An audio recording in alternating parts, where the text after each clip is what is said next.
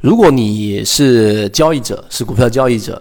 你花大部分的时间，现在想一想，你都是不是在寻找一些特别强势的、特别突破的，在龙虎榜里面快速出现的一些标的？那如果你有这种思维没问题，但你如果只有这种思维，那么你一定要考虑另外一个话题了。呃，其他的模型是不是更有效？今天我们给大家去说一说我们圈子的核心。首先，第一点，圈子我们要找到真正的金鱼报，以以往我们的经验抓到的，例如说像金山呐，对吧？像这一些翻翻倍的啊，并且呢，在半年左右。有比较快速的涨幅的啊，甚至像近期的长电，对吧？超跌之后出现了百分之二三十涨幅的，以及我们的鱼池沸腾，大家都能看到鱼池的成功率比较高。那如果你在圈子之外，你会以为我们是寻找一些强势的标的，但恰恰相反，我们去寻找的并不是强势的标的，而是它具有很强的抗跌性。第二点。我们都听过一个描述，就说一个强者或者说一个很厉害的人物，他的大脑当中永远不会只有一种思维，甚至他脑中有两种完全相背驰、完全相背离、完全相反的思维，他依旧可以泰然自若。这就是强者的一种思思维。所以查理芒格也告诉过我们要有思维的隔山。所以第二点，大家要知道，你如果是只是寻找强势的标的，你在成本上是不具备有什么优势的，因为你追强，因为你追高，因为你。一旦标的没有办法封板，你去打板的话，那么意味着你第二天所带来的亏损可能是百分之五啊，或者是百分之十都有。我甚至看到过啊，亏损一个交易日里面有百分之十几的亏损，因为它是属于打板的。那怎么样去找到抗跌的标的呢？这是不是一个你应该去思考的话题？我们说第三点。如果你的思考方向是寻找抗跌的标的，于是你就进入到另外一个不同的这一种视角或者说境界。因为当一个标的如果它具有很强的抗跌性，在我们的鱼池里面已经表现出来了，那么意味着。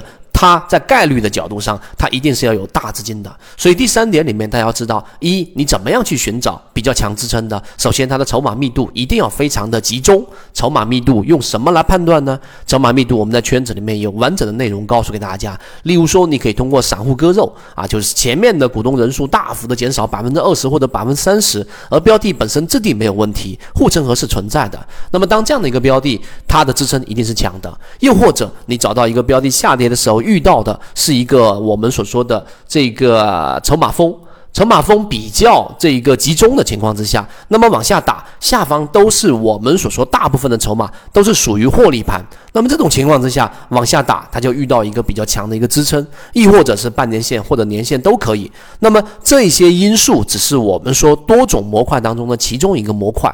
最后一点，第四点，我们要给大家强调啊，为什么？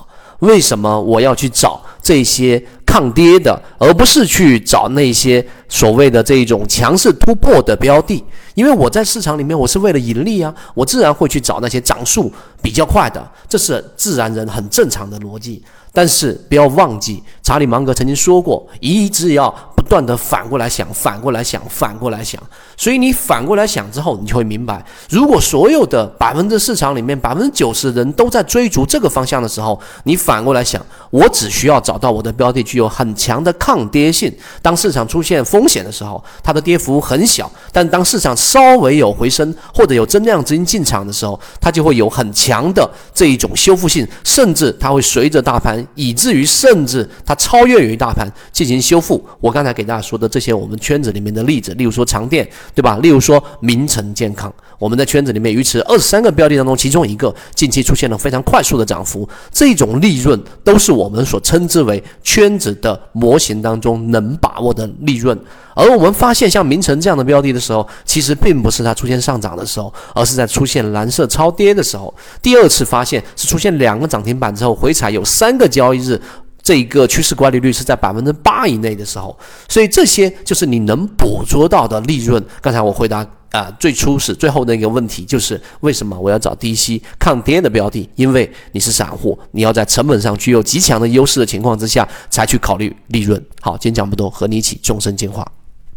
缠论就是一套系统，它只要你会看基础的 K 线、均线、量能等。然后运用缠论整个系统，从优质的个股当中去寻找合适的买卖点。圈子有完整的系统专栏、视频、图文讲解，一步关注老莫财经公众平台，进一步系统学习。